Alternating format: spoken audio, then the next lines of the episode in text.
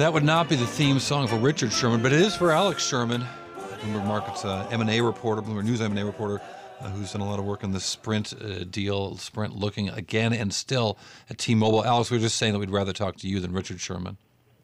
Oh, no. You'd rather talk to Richard Sherman. I'd rather have the two of you talk to each other and go 49ers versus Seahawks. Oh, my God. That would be a dream come true. Richard Sherman, a very smart guy, but do not agree with him on his football To quote priorities. Richard Sherman about Richard Sherman, "I'm intelligent enough and capable enough to understand that you're an ignorant, pompous, egotistical cretin." But correct. I digress.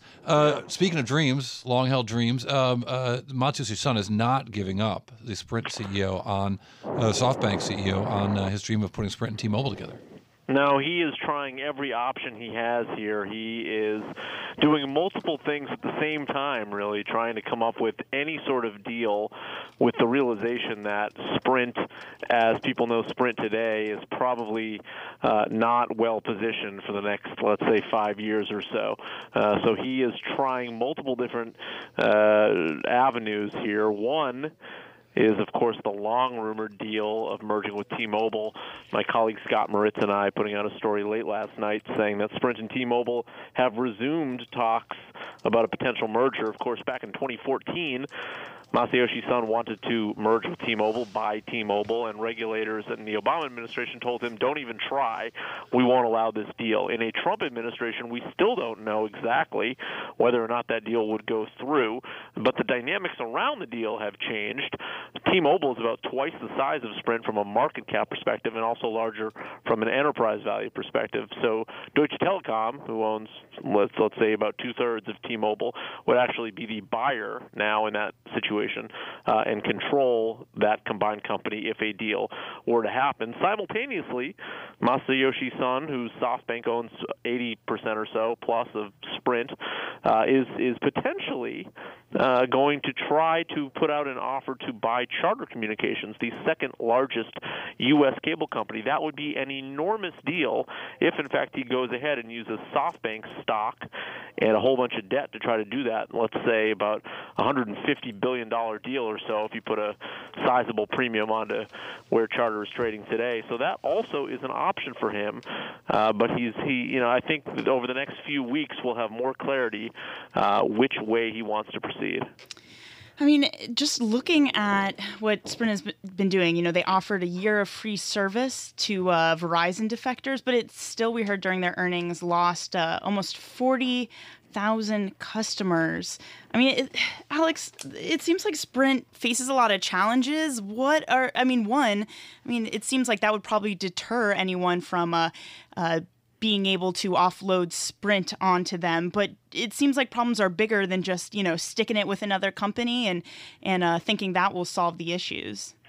Sprint's problems have been going back many years now. It has lost a lot of money for many years in a row. Ironically, if a deal does come together with Charter, that may be a reason why it comes together, because Charter's largest shareholder is a gentleman named John Malone, who's one of the wealthiest men in the world. His Liberty Media owns about 35% of Charter. He loves net operating losses, and Sprint has a ton of them because they have lost so much money over the past, let's say, 5 years or so. They have $19 billion of NOLs, which can be used as a tax shield, and it might be one of the reasons, if a deal does come together, that Malone is somewhat interested in Sprint because it has done so poorly. But the Sprint play here, the reason that Masayoshi Son may have some confidence that a deal can come together, does not have to do with the here and now. It has to do with Sprint in a 5G world where Sprint owns certain spectrum assets, wireless airwaves that may be very valuable in the next generation of wireless technology. We really don't know exactly what that will look like, so it's sort of a guess. But Sprint owns a lot of spectrum and is very well positioned from a spectrum standpoint. And that's sort of the offering. It's don't look at today's Sprint, look at the theoretical tomorrow Sprint. And if you combine that either with T-Mobile or Charter, Sprint could be well-positioned 5 years from now, but it's not going to be well-positioned as a standalone entity. And just quick here, 30 seconds or so, Alex. I mean, how is the position of Sprint's debt affecting this? Well, a combined SoftBank Charter acquisition would just have so much debt on it. I mean, we reported last week that SoftBank is planning on raising $65 billion of debt for that acquisition.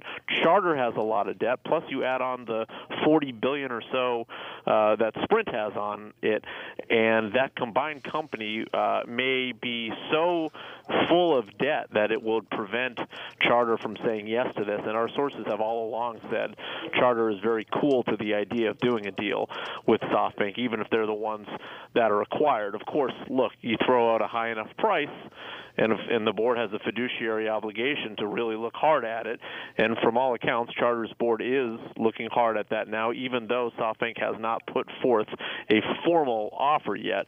But you can expect that if that Charter's trading at about $385 a share, if in fact SoftBank throws out a number of $500 a share or more, right, Charter would at least have to look at it, even though that company would be full of debt. Alex Sherman from Bloomberg News, thanks a lot.